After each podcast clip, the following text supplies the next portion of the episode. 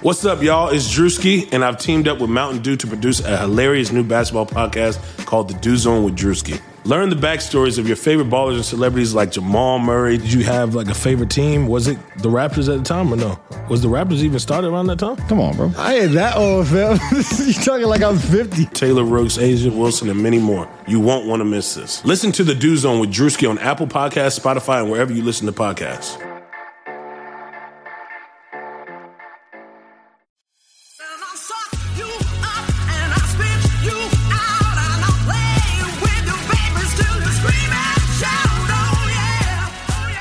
Welcome to Burn It All Down. It may not be the feminist sports podcast you want, but it's definitely the feminist sports podcast you need. I'm Amira Rose Davis, Assistant Professor of History and African American Studies at Penn State University. And I am joined by my co host this week, my fellow historian, Brenda Elsey, Associate Professor of History at Hofstra University, and Lindsay Gibbs, my fellow Gemini, sports reporter at Think Progress in Washington, D.C.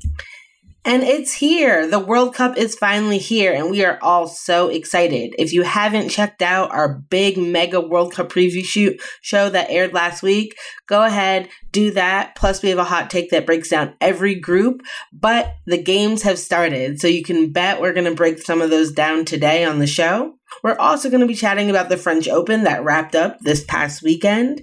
Plus, Shireen talks to Erin McLeod, former Canadian women's goalkeeper, soccer legend, and I should add, Penn State alum.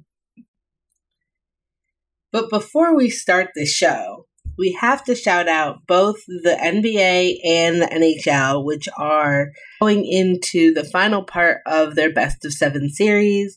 At time of recording, the Bruins are playing right now. It's killing me slightly and that's happening. And then also shout out to Shireen and her Raptors, who are now one win away from being NBA champs. Brenda, Linz, have you been watching the games? Heck no. I'm very excited. I, I've not been watching the NHL. I've got it. I don't have time for that right now, but I do have to say that you know, by the time you all are listening to this, there's a possibility that Shireen's son is going to be an NBA champion, you know, with the Raptors. So, you know, I'm hoping for Shireen that her family will get that joy. So. And Brenda's dropped all pretense. She cares about nothing else except for the World Cup. Dude, look at my house. Look at the dishes piling up. Look at the look at the laundry it's well, it's not uh, for lack of love. It's just the bandwidth is only so wide. True. And this is a very hectic time of year. So, I mean, this weekend alone, we had the French Open and we have the NBA, we have the NHL, we have the WNBA, we have baseball still chugging along. And I forgot just baseball existed.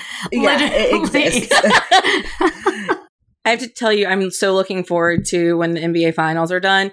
I can't wait for all the leaks about all this Kevin Durant drama. like, I'm just like dying to know like all of the gossip because it's just coming out. And like, will he play? Won't he play? How matters? Teammates? You know what's going on behind the scenes. So I always love when seasons end and you get like all the juicy stuff just like leaks out from whoever lost. You know, in heartbreaking fashion. So that's what I'm looking forward to. And the NBA the is so good for that, and they do it so publicly on Twitter. It's so fun. It's so fun. I adore it. And yeah, that's all I say. All right. Now let's get into the show. So, the French Open just concluded this weekend. It was topsy and turvy a little bit on the women's side. On the men's side, it featured old staples to the game um, and the King of the Clay. So, Lindsay, take it away. What What are your observations on the French Open? Yeah, well, okay. So Rafael Nadal won the men's, which is you know twelve French Opens, twenty or eighteen slams overall. It's ridiculous, and I know I should not be bored by greatness ever. do know that from the bottom of my soul. At the same time, I have to say that the continuity in men's tennis over the last like eight years has has worn me out a little bit. So let's mainly talk about the women here. This was Ashleigh Barty's coming out party. The 23 year old Australian won her first major on her least favorite surface, which is, you know, lovely. You know, she's going to her best surface now in grass. So who knows what's next. But she has a remarkable story. You know, she was a teen phenom in Australia, a country that puts a lot of pressure on its teen phenoms. And she really, after breaking out onto the WTA tour in her teens, she needed a little bit of time away and she started playing cricket in Australia. She quit tennis, played cricket, and was very good at cricket. But then after a few years of that, she decided to come back to tennis. I believe it was, you know, three years ago, she came back to the sport without a ranking and has, you know, worked her way up. And here we are, you know, and this is the potential that people saw in her when she was this, this, you know, 15, 16 year old. And I just love seeing players reach their potential. I love seeing these stories kind of come to life. And, you know, Ashleigh Barty, if you've been paying attention to women's tennis, this is something you've been expecting. It just was a matter of time, it felt like. Like you said, it was a weird tournament. You know, I would say the quarterfinals, I thought, up until the quarterfinals, I thought that while there had been some surprises, there were a lot of kind of understandable surprises to me. You ended up with three Americans in the quarterfinals Madison Keys, Amanda Anisimova, who is, you know, 17, 18, I can't forget now, yeah. but 17, just so young. And then you had Sloane Stevens. And if you would ask which three of those were going to make it to the quarters, you know, the Amanda Anisimova would have been ranked last on that list for sure, especially because she was playing against the defending champion, number three, Simona Halep. But she's the only one who advanced. Keys lost to Barty. Sloane Stevens had an awful match and just got hit off the court by uh, Johanna Konta. And all of a sudden, you're here, and you know, um, uh, Anisimova is in the semis against Barty, and she plays really well. Took takes it to three sets. Um, ended up losing that third set 6 3. She was really the breakout star of this tournament, along with another semifinalist, Marketa Vondrousova, a Czech player who's only 19 years old, who ended up um, making it all the way to the final. So she beat Konta in the semifinal 7 5, 7 6. And then it was a disappointing showing in the final. She really never found her game. It was it was a little bit uh, she was a little flat footed and her shots just weren't falling. And Barty played what she called the perfect game. And I don't really think that you can um, argue against that. But yeah, I mean, I love seeing these teenagers come up. I love the youth on the tour. I love that there's so many faces that are so competitive at all times. And, you know, we'll have to see. I mean, I, I want to ask you, Amira, because you wrote a piece for NBC Think that kind of touched a little bit on how there's so much attention, especially from American media, on Serena at these majors.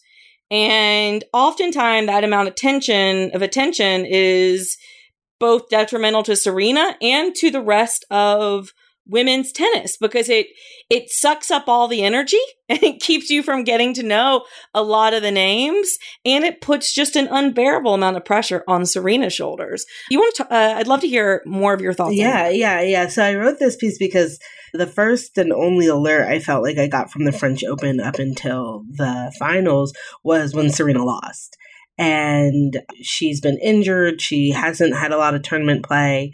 Um, I also got uh, like a paired notification when Naomi Osaka lost, and it reminded me of this kind of feverish I felt desire by sports media and sponsors and whatnot to kind of crown Naomi Osaka as Serena's heir.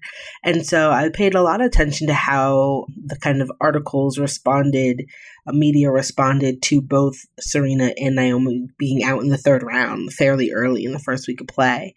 And one of the things I noticed was it felt like people just then tuned out which, as you said, Linz, I think is a disservice to the depth of the rest of the, the field. But it also reignited a lot of these arguments that you can find an article. When I was writing this, I found articles from like one every year going back like eight years, basically arguing that without its stars, women's tennis was going to go away. It's going to crumble up and dry. And I do think it puts this kind of burden on the stars to carry the sport in a way that we don't make these kind of expectations of men's sports. There's this idea that men's sports can sell itself because it's men playing sport. And yeah, the stars help.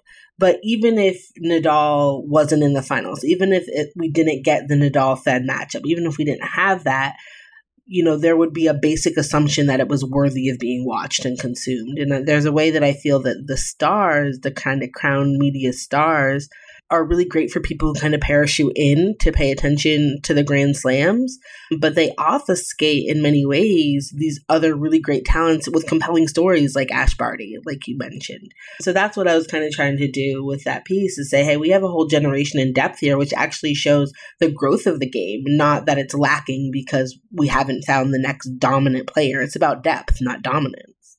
Yeah, absolutely. And it always infuriates me. And I feel like you know, most of my friends and um, are only interested in Serena, and I understand that being casual fans, and they get mad at me sometimes when I say, you know, well, I don't think she's a favorite here, or no, you should watch this match instead, or you know, watch this player.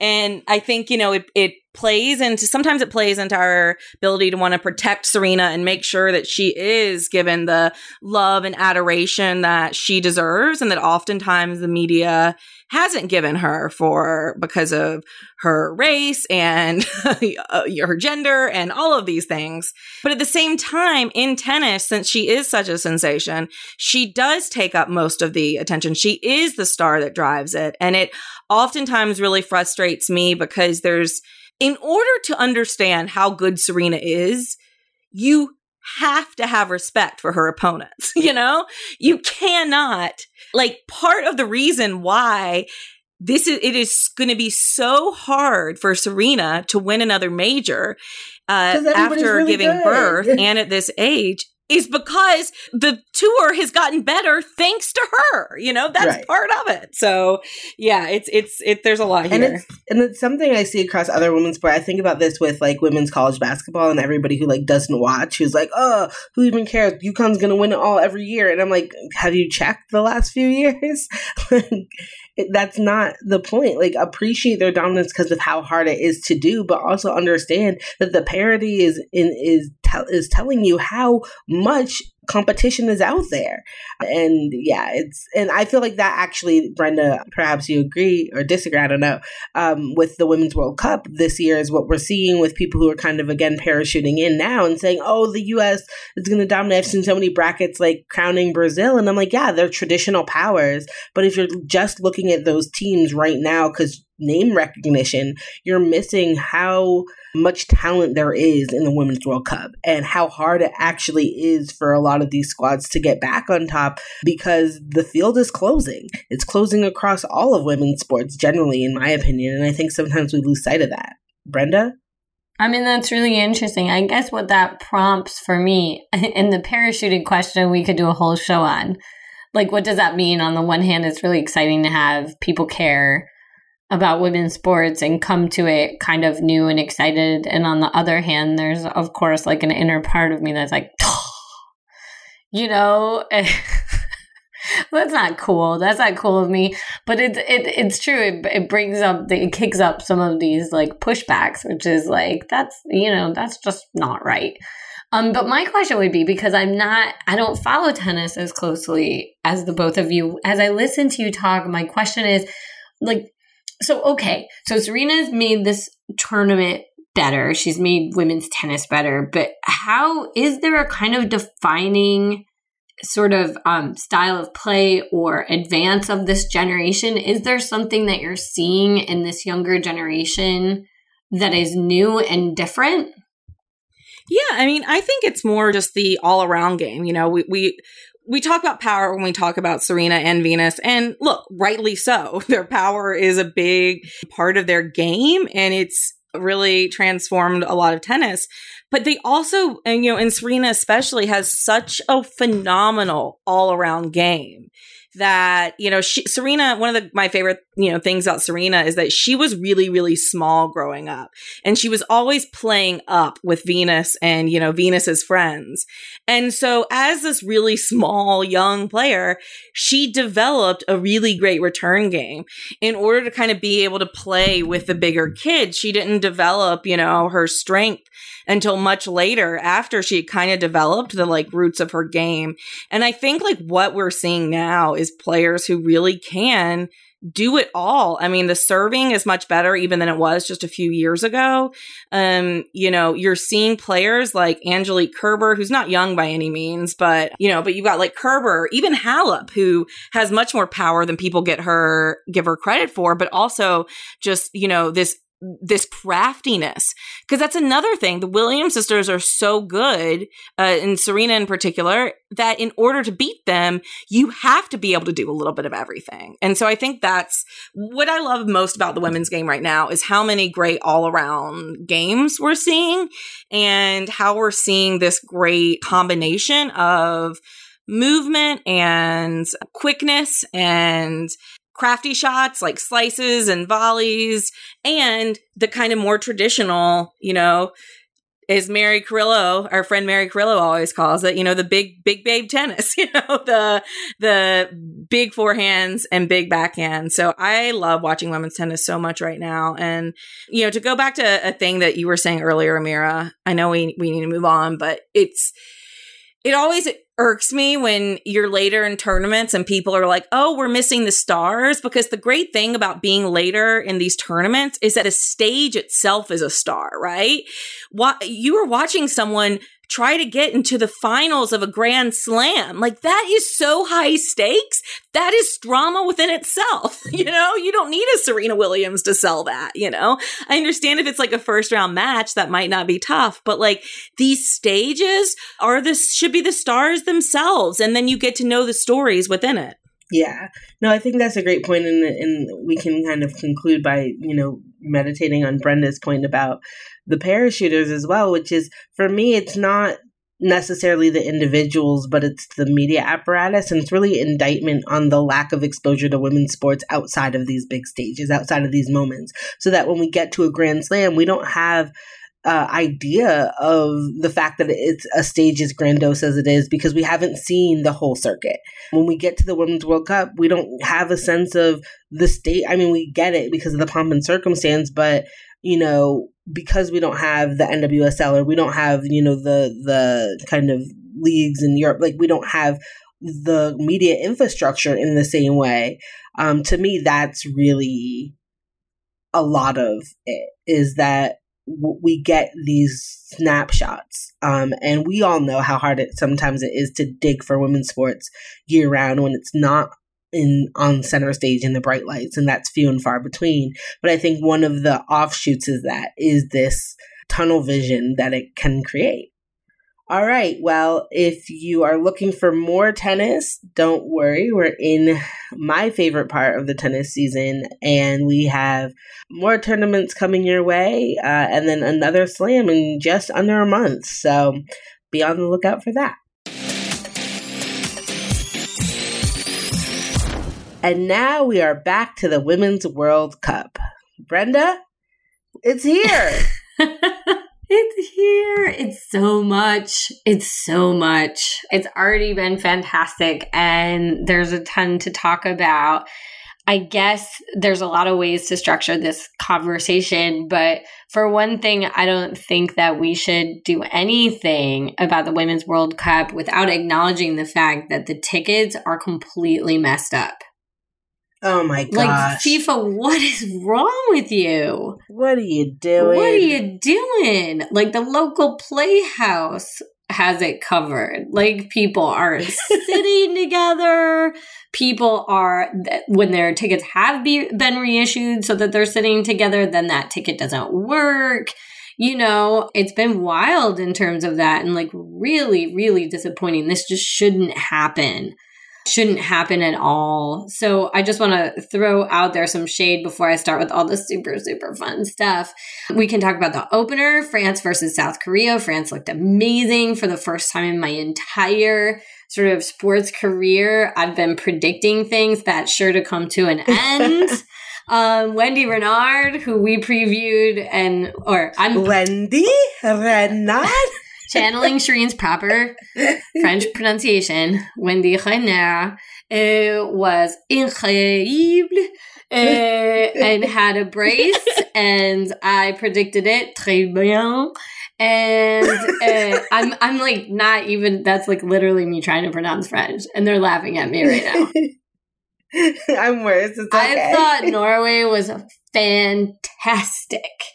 Just absolutely clinical. We could talk Brazil versus Jamaica. I have a ton to say about that. And I guess the other thing has been uh, the use of the VAR, the VAR uh, technology. Oh, oh, I do not. Do you like. not? See, I'm really happy about it. You That- like it? well, no, I feel like, like it, I don't. no. Like it, I don't. But there's a way in which it straightens the immoral arc of the universe. Okay, so you tell me why you like it. And I tell you why I think it's so horrendous. Because there were many, many goals that were not allowed that were in. There's just no way true, to but see my them. thing, Bren. Okay, Yeah, no, no, no, no. I'm good. I'm good listening. but part of this, but part of this is that because of the VAR, they're told to hold their offside flag and let the play continue, and then bring it back because you you have to see that you can't use it until the ball hits the back of the net. So I feel that it's not actually true representation of how many goals would have been called and allowed to stand because on some of those they're obviously offsides and the flag would have gone up but because of VAR they're trained now to not hold it and so what happens is you get this swell of emotion especially I feel like watching at home where you might not always have the angles where you see it go in, you cheer, the crowd's cheering, the players cheering, and then they're like, oh, nope, sorry, you're offsides. And it happens so often that I just was like, you know, it, it felt it made the game feel choppy to me.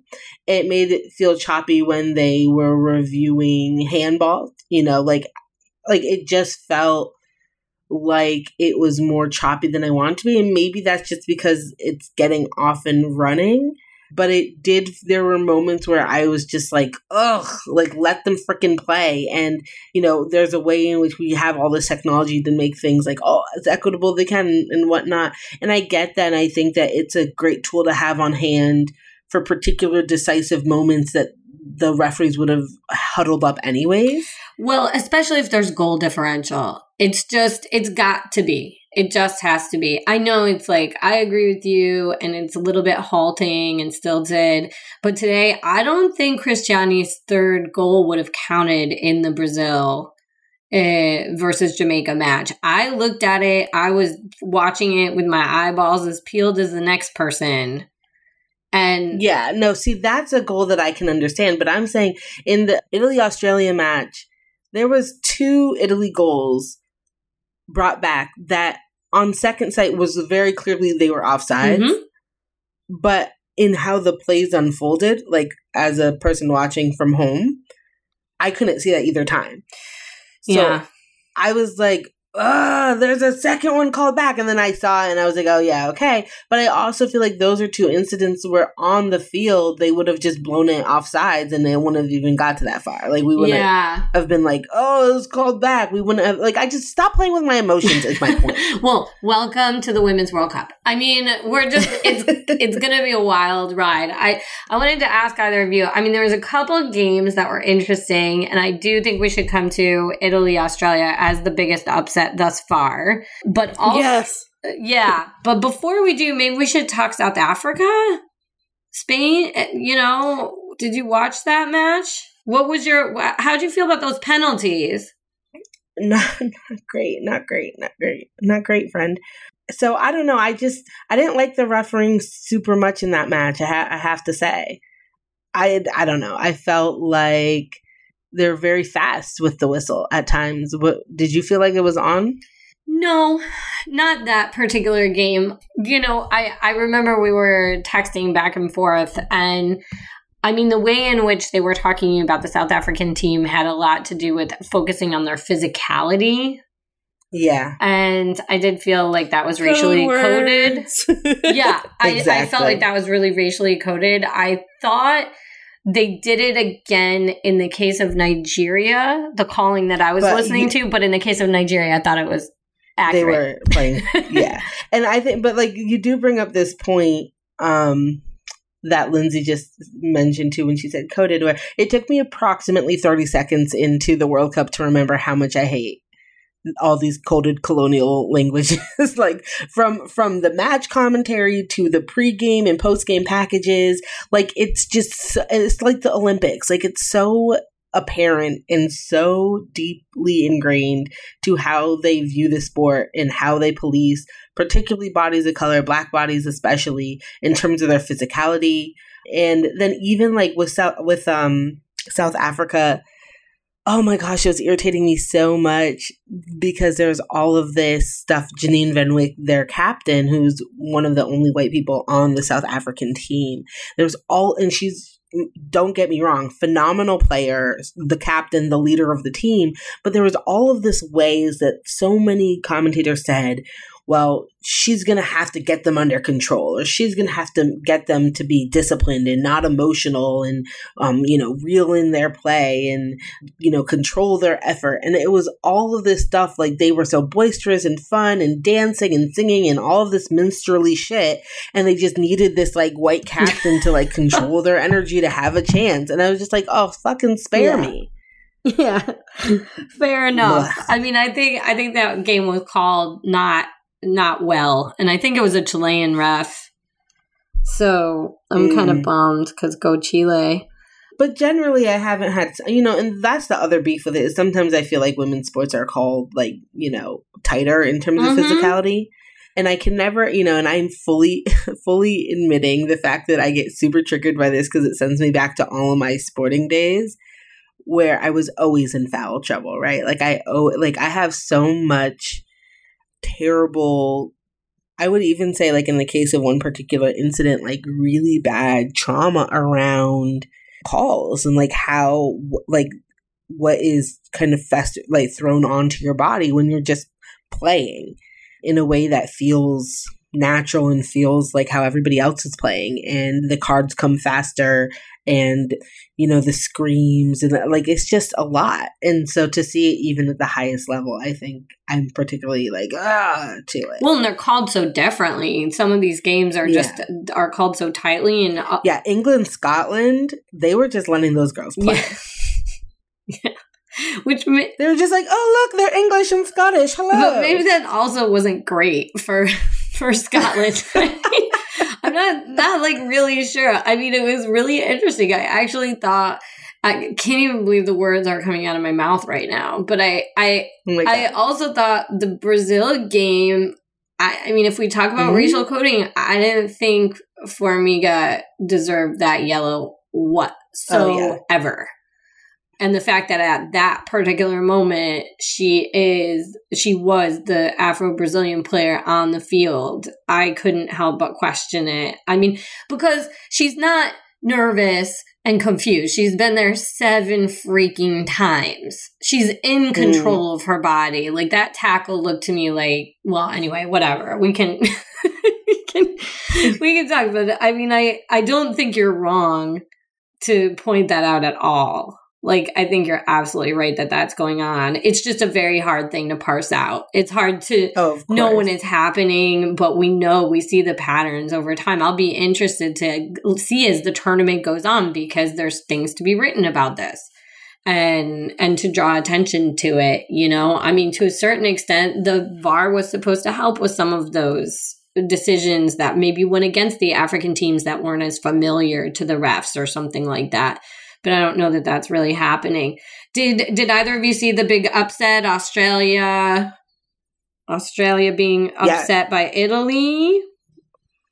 I did. Linz, did you watch that? But I, I did not. But I'm dying to know what you guys thought of that, and also I am dying to know friends. I, I really want the two minute Brazilian rundown. Yeah. So first of all, Italy, uh, I mean, Australia, just, just what happened? what happened? Oh my goodness. This to me was the best game so far of the tournament. Yeah. It was exhilarating. everything about it was exhilarating. And it felt like as the game went on, Italy gained confidence that was palpable. Like you could see chances were there on both sides. It was flying around. There's so many chances for both teams. Like I said, those two goals from Italy called back on VAR once they were offsides, but I think that it gave them confidence in watching a team build confidence and possess the ball coming down the stretch is like magical. And then to have in stoppage time a goal with what 10 seconds left in stoppage time to to pull off the upset was just I screamed. It was early as hell, and I was screaming in my house and waking all my damn kids up. Bren? Yeah, I mean, I was too nervous about the Brazil game to pay that much attention. I would like to say that Burn It All Down, I we did on our preview, and and we is definitely me and the others said Italy is underrated. Yes. But Australia got caught. We are so smart. Mm. We're good. We're we good at this one. Are. Now, as soon as I say, you know, I don't, I'm usually the kiss of death. So if I say someone's going to have a good tournament, it almost never happens. This is very rare, and I'm sure it'll stop soon. Okay, Brenda, can you talk about Cristiane now, please? First of all, I agreed with Vadão's decision for once to leave Marta off. I didn't think there was any point to having her go out versus Jamaica when she wasn't 100% because it's it's going to be a tough group for them. Italy beating Australia really throws a lot into question about that group. That is not what most people predicted. Now, uh, here's some highlights here. So I always have disagreed with putting Debinha behind Marta. Debinha should play at the top of the pitch as she did today, and she's so fast. She she didn't get on there and she got shut down a little bit because Jamaican defenders are also very fast and and we're very ready for her. However, the through passes that she was dishing to Cristiane that she all the plays she made happen were insane. The fact that she didn't get a goal is really just luck. You know? So I'd like to just say that for me was really important because Vadão's been playing her behind Marta and it really shouldn't that I don't think that should be the the case. So I thought it worked out for for them today. I also would like to say that I am historically a huge complainer about Barbara, the goalkeeper that was on today, and thought he should have put Aline in. And my God, the world is a new basket each and every day because she did an incredible job. She just, from the very first minutes where she came so far out of her goal and was like, oh, hell no. Like, this is not how it's going. Like, I am not here to, like, just bump your volleys out of the net. You know what I mean? She was like, yes. she's like, I am in control here. And I thought she did a fantastic job. Well, really, the goal play for both teams Ooh, was phenomenal. Yeah. I mean, Schneider, like, you might not see that Schneider. With, Right. Because Cristiane, like the, the hat trick kind of obfuscates that, but Schneider, Sydney was amazing. Like when she saved that penalty. Great. Whew, Great. Great. She was fantastic. To a certain extent, you have to wonder is the fact that the you're tweeting. I was going to say Usain Bolt's tweet about that was really great, and then what was really bad were the American announcers trying to read uh, Usain Bolt's tweet and uh, making fun of his Jamaican lingo. That was very bad. So, but his tweet was great, and it was good. It was fun to see him watching and tweeting. You mean um, people from the U.S. who are calling goes, games shouldn't mock the Jamaican accent? Oh my god, how many times? Yeah, I'm saying maybe to take a shot every time they said Yaman, like you would be good lord. Like, is it sticky all up in there? People might want to tune into Telemundo. So I know I've already gone on too long about Brazil. There's no surprise with Cristiane. She ended 2015 horribly. She missed a penalty. It broke her heart. It is absolutely so wonderful to see her get that hat trick. Her headers are clinical. They always have been. I'm not surprised, but I am worried that nobody else got on the board to a certain extent, just in terms of confidence. And just one last thing for listeners if they haven't been sort of, you know, heard this, my one sort of story about Cristiane constantly and constantly is she retired in 2017 to protest the conditions of the Brazilian team in an emotional and important Instagram post. They the federation promised her things, they never came through. She came back in and just I am so thrilled for her. There's just not a harder worker out there. Wonderful. So, at the time of listening to this, we'll have already seen Argentina and Japan, as well as Canada and Cameroon play. Um, and then when this airs on Tuesday, we'll be wrapping up group play with New Zealand and the Netherlands, Chile in their debut versus Sweden. And I don't know if you've heard this because they say it literally every five minutes during the broadcast that the U.S. will play Thailand at 3 p.m. Eastern Time on Tuesday, June 11th. Literally, Brenda, I almost broke my TV. At one point, it was within, it was, I, I think it was a tie game. It might have been the Australian Italian game, there was a corner kick with like a minute left to play. During this corner that could decide a game, they say, "Oh, and the big games coming up on t- it's the World Cup. They're all big games. like, what the hell are you talking?" But Amira, anyway. Thailand has such a good shot. I oh mean, come gosh, on, edge of our seat. Anywho, all right. So excited. I know I shouldn't be, but I'm excited. I'm excited too. I, I am just, too. I am too. Like you don't have to remind people every five minutes. Like there's like a like nobody forgot in the five minutes that you told us that they were playing on Tuesday. Like nobody forgot. hey, hey. Anywho, so the World Cup has started. As you can tell, we here at Burn It All Down are so very excited. We can't wait to continue to watch group play. Next up, Shireen talks to Erin McLeod. Hello, flamethrowers. It's Shireen here, and I am so absolutely excited and honored to have Canadian legend Erin McLeod on Burn It All Down to talk to us about the Women's World Cup, her journey, her experiences, and maybe some predictions. Erin is joining me from Sweden, where she plays professionally. Erin, you need no introduction, but I will introduce you. Erin McLeod is a incredible goalkeeper. She has been the staunch defender of our net and our country's pride for a great number of years. She has not not only an Olympian, she is a World Cup attendee as well. And not only that, she's an incredible advocate for the players.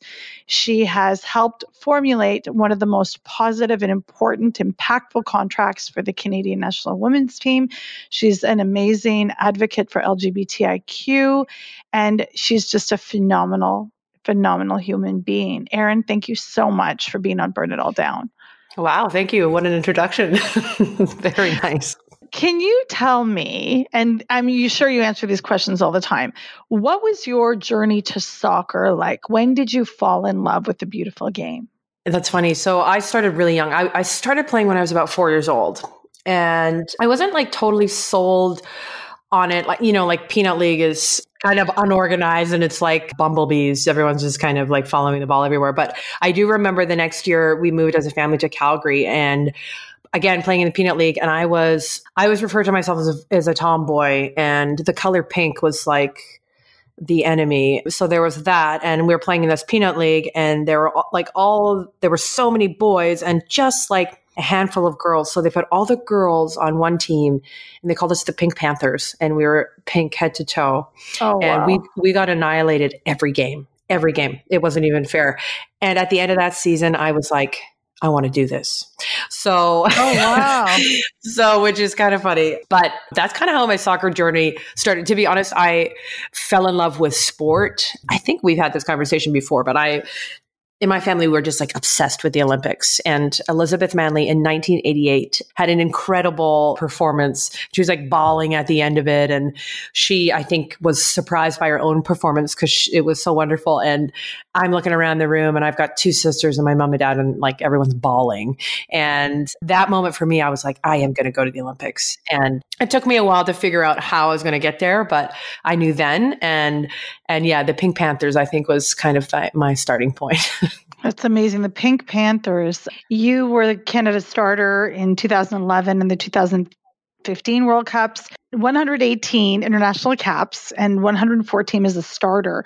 So the question that a lot of people might have is, or oh, you're just legendary. And I think one of the myths for women's soccer is that it came easy for you. And I love that you laugh about that because I we know that's not the case. And you know, so can you tell me a little bit about that? Like your your sheet speaks speaks for itself, your resume speaks for itself. Can you tell us a little bit about that? Absolutely. So I actually I want to say in the 2007 World Cup, I played as well as a starter, but this is how it happened. So in, in 2003, I was the third option for the goalkeepers. And Karina LeBlanc was number one. Within that tournament, Even Pellerud, who was our coach at the time, the Norwegian, put Taryn Swiatek in for the rest of the tournament. She had a wonderful tournament. And I was like the number three. And I was kind of like a young, naive kid because I had just finished playing in this under 19 tournament in Canada. And that was kind of, I think, the beginning of women's soccer. I mean, I can't really say that in a humble way, but I think it was kind of a starting point where a lot of people started paying attention anyway to women's soccer. And so from there, I was the number one. So I just kind of thought, oh, I'll just be the number one for the national team. And it, it, didn't go that way. I thought maybe I'd be the second choice for that World Cup. And then I was quite clearly the, the third choice. And looking back, uh, you know, I obviously was. But what it taught me is just how hard I wanted to work to get there. So I remember doing, I remember for six months, I was so mad that I wasn't even considered the number two that I I woke up at five o'clock every morning with Sean Bagshaw, who we played together for the Whitecaps, is a good friend of mine still. And we'd we'd wake up before the sun came up, we'd go to the gym, come back, then we'd have an afternoon workout, and then we'd go train with the Whitecaps in the evening. And I did that for like six months. And then after that, I just became totally dedicated to learning the strengths and weaknesses of my competition and making their weaknesses my strengths and then also working on my own weaknesses. So I it's fair to say that I was pretty obsessed for a while and then in 2007 Karina LeBlanc was still the starting goalkeeper but she got hurt. She hurt her shoulder uh, literally I want to say 4 or 5 days before the World Cup started in 2007 and then I kind of was the the starter ever since. It was kind of back and forth, and you know, Karina will say the same. Like when John came in, you know, he was testing both of us, and it did kind of go back and forth for a while. But yeah, that's all the big tournaments from that point on. I I started, so it was interesting because I just always remember being like, you know what, I'm going to work my hardest. I'm going to try my best, and when I get my chance, I'm going to like I'm going to seize my opportunity. And we didn't do very well in that 2007 World Cup, but I personally felt like that was that was one of the better tournaments I had at that point. And yeah, and then from then I just continued working and and probably why I've had a lot of injuries is knowing when to push myself and when to take it easy. It hasn't been a strength of mine that I am now learning uh, because I have to. But I do think kind of that obsession, you know, you'll see it in a lot of athletes like Conor McGregor, who I have a lot of respect for. I mean, he's a lot of hoopla, but what is cool about him is he just, you know, he kind of like, you know, when he was 16, there's like this YouTube video of him being like, I'm going to be the best in the world and I'm going to do this, this, this. He has like three or four things he's, he, you know, was obsessed with doing and he's done them all. And I mean, I'm not Conor McGregor, but I, similar, you know, I was like, I'm going to go to the Olympics. I'm going to be this starter. I'm going to be one of the best keepers in the world. Like I had this list and yeah, I was pretty, pretty obsessed with that or have been. You're a far better person than Conor McGregor, but you know, to recognize that that work ethic is really I can't comment on that. I don't know. is, is really, really important. That work ethic and that grit. And that's something that, you know, I've been following the Canadian women's team for a long time and that I've seen that dedication to getting better and that humility. For those that don't know, I wrote about Erin for The Athletic. And I remember thinking, wow, why is she so humble? Like, this is, this is irritating. This is Erin McLeod. And, you know, I just, I really respect that. And thank you for that. And your, you know, World Cup, you know, experiences. And for a lot of people, the 2012 Olympic Games as, as somebody who takes in and as a supporter was really a momentous moment. And we talked about this in a previous interview that I did with you, that it really became a catalyst for this type of movement to support the women's team in Canada. And for those that are listening that don't know what happened, Canada was playing the United States at the Olympics in London, and it was really incredible match, like just back and forth, a lot of physicality, an incredibly intense match. Probably it's the most memorable match I've ever seen and I'd taken a lot of soccer. So, what ended up happening was Erin was called on a rule that was sort of obscure and not really a lot of referees call on for holding the ball for longer than six seconds. And that awarded the United States a kick, which to I think the entire country unified in its, you know, being outraged by that. And it changed the tone of the game. Canada ended up uh, losing that match, and then the U.S. went on. But at that moment, I think we've, and through that game and through the emotion of the players, and in that moment, Erin, was that something that also motivated you? Uh, yeah. So first of all, yeah, I'm I was extremely proud of that US game. Obviously, you're always like more proud of things when they're done and some of the emotion has subsided, but the, the really cool thing about that US game is as far as like TV ratings and viewership, that we were equal to the men's like Olympic hockey final. Wow. In Vancouver, which is unbelievable, I think. But I think what I what I, will never forget this conversation. I had this conversation with Sonia Bompastor, who plays for France, and yes, that game was uh, hard to take in. But what I am so proud of is our team's reaction to that game. Sinky in the locker room you know, Sinky doesn't say very much, but when she says something, it's normally extremely impactful. And she said, like, I don't know about you guys, but I'm not leaving here without an effing medal. and and you know what? It was kind of cool because John was going to come in and say something, and he heard that and he walked out because nothing else needed to be said. So that conversation I had with Sonia, Sonia Bompastor, uh, it was after the game, and France annihilated us statistically, possession wise, shots, everything and we won. And and Sonia comes to me and she said, "You know what? You guys have." She's like, "You have this connection. You will not give up on one another." She's like, "And we have." You know, and it's true, even true of the French team now. They have an incredible amount of talent, but the connection, the glue that we had won us that game. And for me, that's what's most important because we built that playing losing that US game. We needed that. And the moment we lost that game, ever since then, we know as Canadians how important it is to have one another's back and work each other, like just work your ass off and never let the person down beside you. And that's why we're always harping on being a good Canadian and being a good human being because the reality is if you like the person that you're playing for, you want to fight for them. If you think they're a dick, you know, you're kind of like, well, you know, so I've really valued that. And I think as a team, we really we held on to that. Definitely. I mean, that win was spectacular. Like it wasn't the result we wanted with the US game, but that sort of determination and indomitable spirit is something that really, really is, is thematic with the Canadian women's team's journey. You are currently injured and were not named to the World Cup squad, but you are so intrinsically involved in influencing this this team and very recently it had been announced in media so incredibly that the Canadian women's team, 15, followed your lead to sign up with an organization called Common Goal, which is an organization that helps football developing grassroots organizations around the world.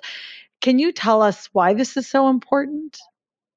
Yeah, I think it's so important for a number of reasons. So, what I really valued when John Herdman was on board with our team is he was always like, and kind of what I was just talking about, like he's always been like, it's really important to be a good Canadian and and leave a legacy on the field, but also off the field. And um, recently, we have come to an agreement with our contracts is better than any contract that any probably most female team players have ever had in Canada. And I think for me, uh, and I was talking to Sinky about it. I'm like, wouldn't it be cool if one of the first things that we did after signing that contract is give some of that back and like talk about people. We've got like a, a Jordan who's she's how old is Jordan? 19? Yeah. 18, 18 years old.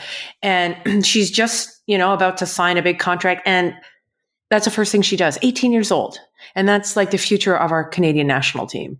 And so for me, like the reality of women's soccer now is we are becoming more and more popular and there's more eyes on us and so i think it's important to be leaders and and i'm going to say it more so than the men. Please, because the men are making a million times more than we are. And we have already a national team who has agreed to put 1% of their salary towards common goal, which basically means you have a bunch of these different organizations you can put your money towards. Um, the one I've chosen is Canada Scores, which is based out of Vancouver. There's a couple in Canada, there's some all over the world. They're wonderful organizations. And I knew it would be an easy sell because I know the type of human beings I'm dealing with with the national team. And we were the first team at the World Cup to do it. So, yeah, I think for me, you know, if I have, I'm done with the national team, or if I only have a year left, or whatever the case, like, what I really value, what what Karina LeBlanc said when she left, is that you always want to leave the team better than when you got there.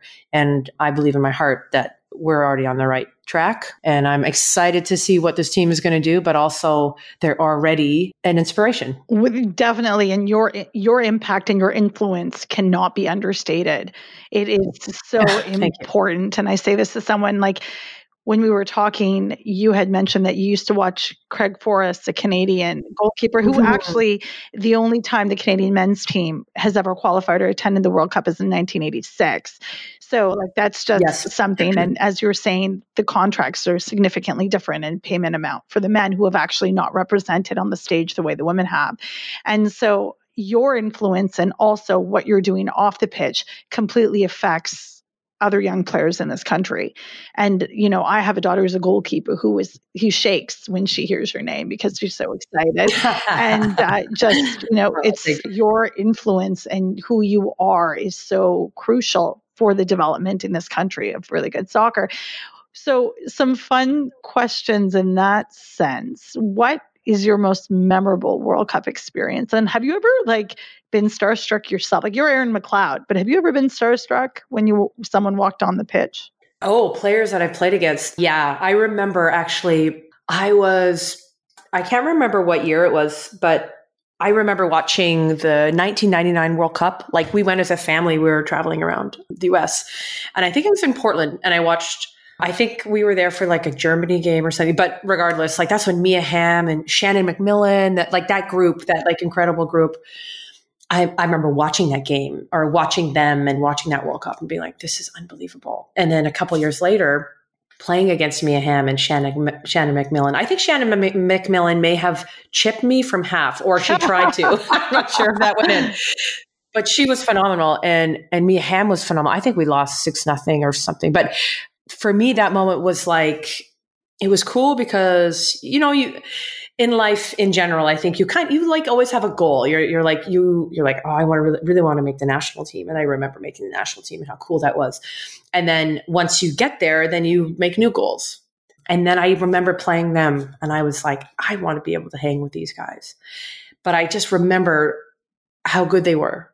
You know those like specifically Shannon MacMillan and Mia Hamm like and so many players on that team. It just they really changed women's soccer and the expectation that they had on on women female players. So I was Star Trek in, in that moment, and then I think, and I think my probably my favorite World Cup moment was probably in 2015. And there was a there was a lot because we were playing in Canada. Like it was just unbelievable. But I remember I got I was actually married like seven days after that tournament, or like the next day or something. So yeah, it was cool. I remember like I got like player of the game, and then like my whole family was there, and Ella, my wife, was there, and it was just like it was just this moment where, you know, you have like all your hard work and all your passion, and then you have like it's like your career, right? Like I just the whole stadium was full. It was more than fifty thousand people in BC Place, and it's just like all the people that got me there. You know, like you never get to the top or anywhere without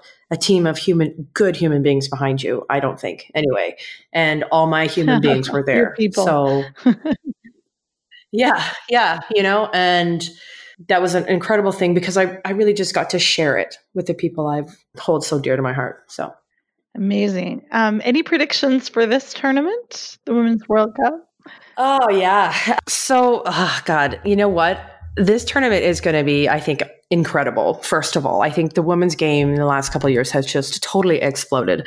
England, I think, is going to be an exciting team to watch. Obviously, the US is always exciting to watch. I think the Netherlands is going to be interesting because I feel like they were just like on fire during the Euros and they kind of like went down a little bit, but I think they're kind of amping back up. So obviously Canada will be a team to watch. I don't even have to say that. But and Australia too. I just feel like there might be a lot of like dark horses, but I am really really excited to watch France. Mostly because for two reasons. Um, I think they're absolutely incredible. There's so much talent. Sommer, I think, has got to be one of the best players in the world right now. Just to name one, there's quite a few on that team. But the, the second thing is I'm really interested to see how they're going to handle the pressure of playing at home because that'll either uh, make them or break them. I know that it was a lot for us when we played in Canada, but I know like the French men obviously did really well, like playing at home, you know, in their World Cup. I don't know how many years ago that was. That'll be interesting. So I don't know if I have, obviously, I would like Canada to win. I think we actually have a very good chance of winning, but I, I do really want to see how France does as well. Do you think that, and, and as coming from someone who was part of the host country team, do you think there's added pressure on France because they're hosting and their counterparts won in 2018? The men won at home in 2018. Do you think that's an added amount of pressure and can Canada capitalize maybe on that? so what I remember is just being like literally I was nervous for days. I didn't know how to calm down. I felt like I had had 18 cups of coffee every day when I had like one. So I think that it's going to come down to that. I think. I, I think it's really going to come down to how how they handle the pressure. And we had like a lot of like we had this the mental side of the game. We we did a lot of work on that side of the game to really prepare for the pressure. So I think it's going to be there. You know, I think it's going to be about their mental preparation. T- to be honest, like if France is going to be like, okay, this is coming, this is coming, like all the what ifs, all the worst case scenarios, all the pressure, like if they've really dealt with it, I think they'll be able to do quite well. I know a lot of players on that team play for Lyon, for example. Some are on PSG, some are Montpellier, and I think there could be potentially used to some of the pressure with Champions League finals, etc. But I, this is kind of a different beast, I think. So I do think teams like us and a lot of other teams could definitely capitalize. So yeah, I mean that's I'm like I can't wait to see how they're going to handle it because I definitely think that they have the talent on that team is unbelievable unbelievable. Like I cannot say enough good things about the players on that team. So I think it'll really come down to that. That you're absolutely right. It's going to be a phenomenal tournament. I wanted to thank you so much for giving us some insight. Thank you for everything you do, not just for what you've done for the Canadian women's team, but what you do for the women's game in general, like your contributions, your impact, just your passion for it. And like you said, as you quoted Karina LeBlanc, to leave it better than you came, it's definitely growing. Like it's a it's a joy to watch and uh, really really interesting to see that process and how you've contributed to it. Do you see yourself like whenever retirement comes or if it comes, do you see yourself still involved in the game like coaching or maybe like I don't know, owning a team maybe in Canada professional women's team which would be super cool. Yeah. owning a team. Oh my goodness. yeah, if I win the lottery. No, I um so I actually just finished. I think we talked about this a little. It's not great to be injured, but what injury often enables you to do is focus on everything in life. And I've been working my arse off on this project um, with Rachel Linval, who's uh, my business partner in this. And it's a we've created a mindfulness program for for children ages six to twelve. And I literally finished it this week. We're we're going to start um, promoting it at the end of July, and my heart and soul has gone into this because, and we talked about this a little bit last time about just your mindset and when when you start. You start at six years old to develop whether you have a fixed mindset or a growth mindset, and that's from Carol Dweck, if the listeners are familiar with that. Anyway, just basically how you deal with mistakes and how you see yourself, your self awareness, and how you judge yourself and how you grow and learn. So the the aim of the project is to start this process for these kids, so they basically have just a better life. You know, I, I am so harsh. I look back at my career and I've always been so sometimes borderline cruel to myself after making mistakes or not having the performance I wanted. And what I've come to realize is that if you read anything about successful people, they fail four or five times more than the average human being. It's absolutely essential for growth. So this is the whole point of the project is to teach these kids to have just a more fulfilling, happier life, realizing that mistakes are are totally necessary. And if you push your limits and can kind of lose the emotional baggage, you can have like a, just an awesome life. So that is where I'm going to put a lot of my energy. And I cannot see myself not coaching. I was coaching already this week. I was wearing like khaki pants and have grass stains to my hips because I can't help but like get in there and do demos. But yeah, soccer, I just love the game so much. I, I hope, I hope from in the bottom of my heart, I still have a couple years left, but I, can't. I just can't, I just love it so much. I, I can't see myself ever stopping uh, in one way or another. Awesome. Oh, we hope you never leave. So, again, I want to thank you so much for chatting with us and Burn It All Down absolutely loves you. Thank you. And we can't wait to see what you do next. Thank you very much for having me on. All right, folks, it's time for our favorite part of the show, the burn pile. There was no shortage of things to burn this week. Lindsay, what are you burning? Yeah, so I'm actually going to burn something that's happening in women's sports right now, which is the deal with Riquna Williams of the Los Angeles Sparks, uh, who was arrested for assaulting her, her ex girlfriend during the off season. And this all became public in April, and she was scheduled to have court hearings this week. Throughout this all, um, the WNBA and the Sparks themselves have just kind of said, yes, we're aware of this and we're monitoring the situation. We don't have any comment about anything until legal process is completed. It was believed that Williams wasn't going to be with the team this week, so she made the roster. Uh, she was one of the last players, but she did make the roster. She's very good and, you know, scored 25 points the other night. And they have said that they are just not commenting on this. She was supposed to be away from the team for a couple days this week for her court hearings. However, they got a waiver, so she doesn't have to be in court. And the Sparks are literally not allowing anyone to ask questions about this to the coach, to Derek Fisher, to anyone within the organization. And I just think it's setting a really like bad precedent. Like there needs to be more transparency about what's going on here. There needs to be a little bit more openness. And, you know, the allegations against her are really serious. And, uh, you know, women's leagues need to take this stuff seriously too. not saying that she should definitely be off the team, but the fact that like nobody's even allowed to ask about it or talk about it. And, you know, people are getting like, you know, cut off in pressers if they tr- even try and bring it up. To me, it's just, it's just a really, really awful, awful look. Nobody has been proactive about this from the WNBA to the Sparks. Luckily, some media in the WNBA is starting to speak out. But, you know, I just like to kind of throw this, this silence and this bearing of this onto the burn pile because women's leagues need to take domestic abuse seriously too. Burn. Burn.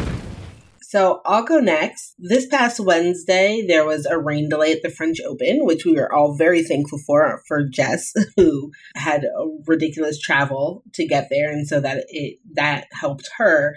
But the other thing it did was push the women's semifinals up into the same day as the men's, and the French Federation decided that the women would play that well, I guess it was afternoon there, but not on the center courts anymore.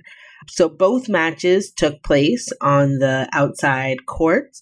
And not only this, you know, the WTA blast this for regulating the women to a kind of exterior position out of center court, but also if you watch the broadcast, there was twice during a match point where the broadcast cut away from the women's semis so that we could see Rafa and Fed walk in to center court. And then cut away again during match point so that we could see them warm up.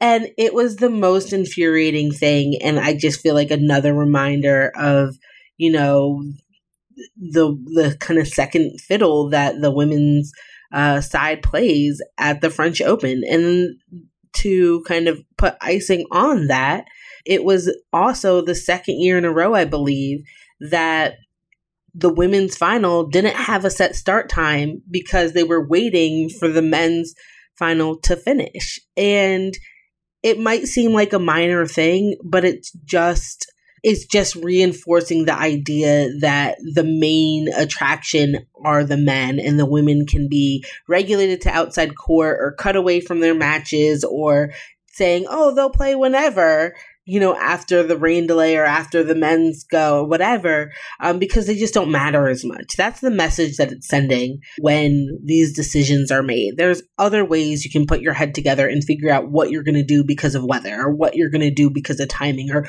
whatever the hell it is.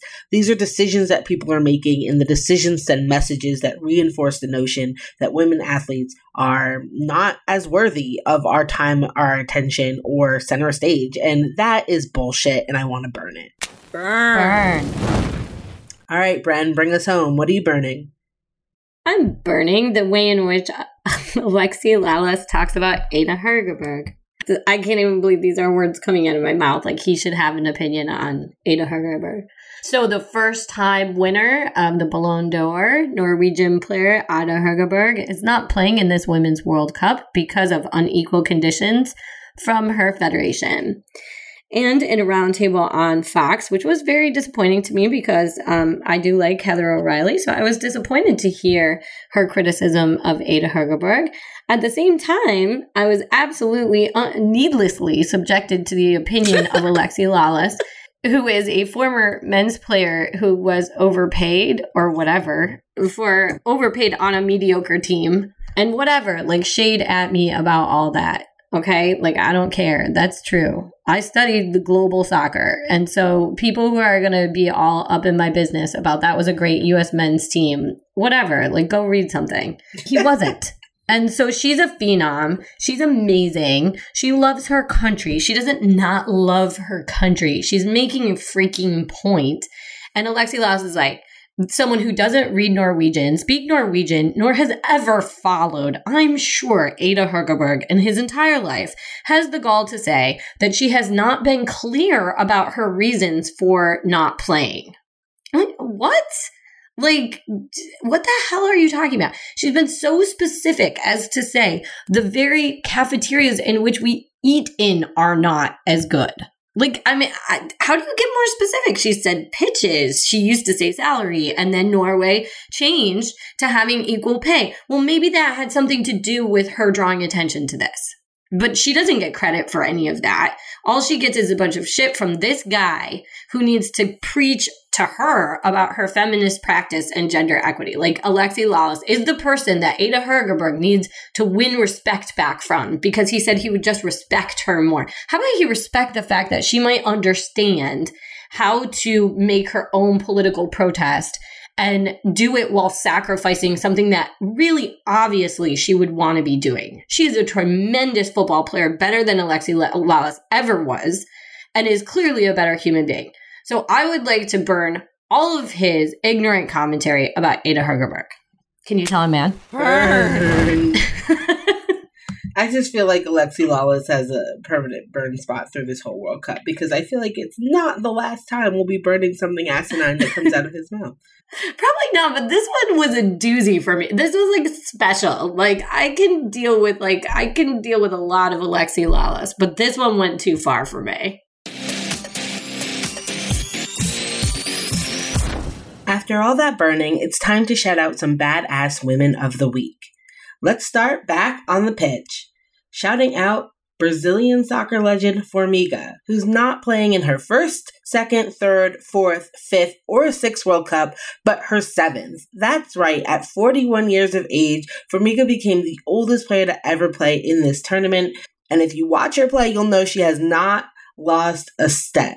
Formiga, congratulations to you on your seventh World Cup.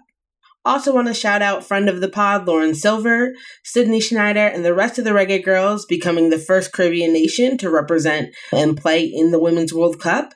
And also, along those lines, wanting to shout out South Africa, Chile, and Scotland, who are all making their World Cup debuts. Over to the tennis courts we go to shout out Marketa Vondrousova, for her second place finish at the French Open. The unranked teen was a phenom these last two weeks. Congrats to you. And Timea Babos and Kristina Mladenovic, who are your French Open women's doubles champions. Last but certainly not least, we have to give a huge, huge shout out to the UCLA softball team, who are now national champions, and a special shout out to their pitcher, Rachel Garcia. UCLA was in the championship for the last four years without winning it. So this year, the fifth try, they finally break, broke through, defeating Oklahoma on a walk-off hit. Rachel Garcia was a pitching phenom through the whole thing, earned the accolade of most outstanding player. It's UCLA's 13th national championship and although it's their first since 2010. So this is in many ways a reviving of a dynasty. Congrats to you. And now, a drum roll, please.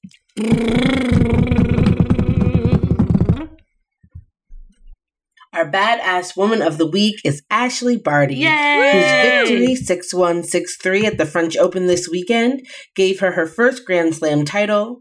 Afterwards, the 23 year old said, Listen, it's just been an incredible journey. The way we've tried to work and develop and grow this game that I have, this game, style, and kind of Ash Barty brand of tennis, I suppose, it's amazing. Yes, it's amazing, and so are you. Congratulations, Ashleigh. You are our badass woman of the week. Now it's time to hear about what's good in your world. And you know what? I'll actually go first. And thank you all for the birthday wishes. I had a wonderful time in Bermuda, and on my birthday, I mostly just slept, which is fine. I've decided that's what 31 looks like for me, is reading books and sleeping. But it was a wonderful time, and I felt very blessed and surrounded by love of friends and family. So thank you for that. I got a new tattoo. That was my birthday present from my husband. I'm so excited. It has books. It's so nerdy. I love it. I love it so much. And I also want to just shout out everybody who, like, writing is hard. It's terrible and awful, and yet we do it. And I just had a minor writing breakthrough and victory this week, and I'm trying to celebrate the little things. And so it was a baby step, but I'm celebrating the hell out of it. Brenda, what's good in your world? What's good in my world is Brazil won their first match and Cristiane got three goals, but I've already talked about that a lot on this show. I wish Jamaica would have gotten on the board, but I think they are gonna they're gonna make it happen. What else is good is that I'm going to Paris on Friday with my three daughters. They're super excited. We taped up our jerseys so that they have women's names on them because you can't buy them in South America. So we're absolutely excited to go to Paris. I'm going to get to meet up with Jess for one day. I'm going to miss Lindsay and Shireen and Amira, but at least I'll get to see one of my co-hosts. And so I'm thrilled about that. I'm just, I don't know. Yeah, life's good in that sense. Very, very good. And all of you indulging all of my women's soccer stuff all the time, that's also very good. awesome, Bren. Lindsay, what's good with you? You know, I've got to be honest. There's this is kind of a crazy time in life. It's one of those little down times, but I, you know, what's good is all the wonderful people around me. You know, my birthday is here and I'm just blessed to have so many friends and family members, so many flamethrowers, and of course, my co host. So, as I am going through this this little spell, I'm just feeling at the same time very, very grateful and yeah, just extremely blessed to, you know, made it through another year with just the best people around me. Must be doing something right. That's it for this week's episode of Burn It All Down. You can listen and subscribe to Burn It All Down on Apple Podcasts, Spotify, SoundCloud, Stitcher, Google Play, wherever you listen to your podcast. Please rate the show wherever you listen to it. We're also on Facebook and Instagram at Burn It All Down Pod and on Twitter at Burn It Down Pod. We love to hear from you guys. So keep those tweets, those messages to us on all social media platforms coming. For more information about the show and links, as well as transcripts for each episode, you can check out our website burnitalldownpod.com. There you can also shoot us an email directly from the site, as well as link to our merchandise store, as well as our Patreon. A huge shout out to all of our Patreon supporters. Without you, this wouldn't be what it is. Um, we want to give a special shout out to you all. And as always, keep an eye on the Patreon campaign for special behind the scenes interviews, newsletters, chance to ask us questions to be submitted for our show in our last Patreon only episode. So from me, Amira Rose Davis, along with Lindsay Gibbs and Brenda Elsey, that's it for this week, flamethrowers. As Brenda says, burn on, not out.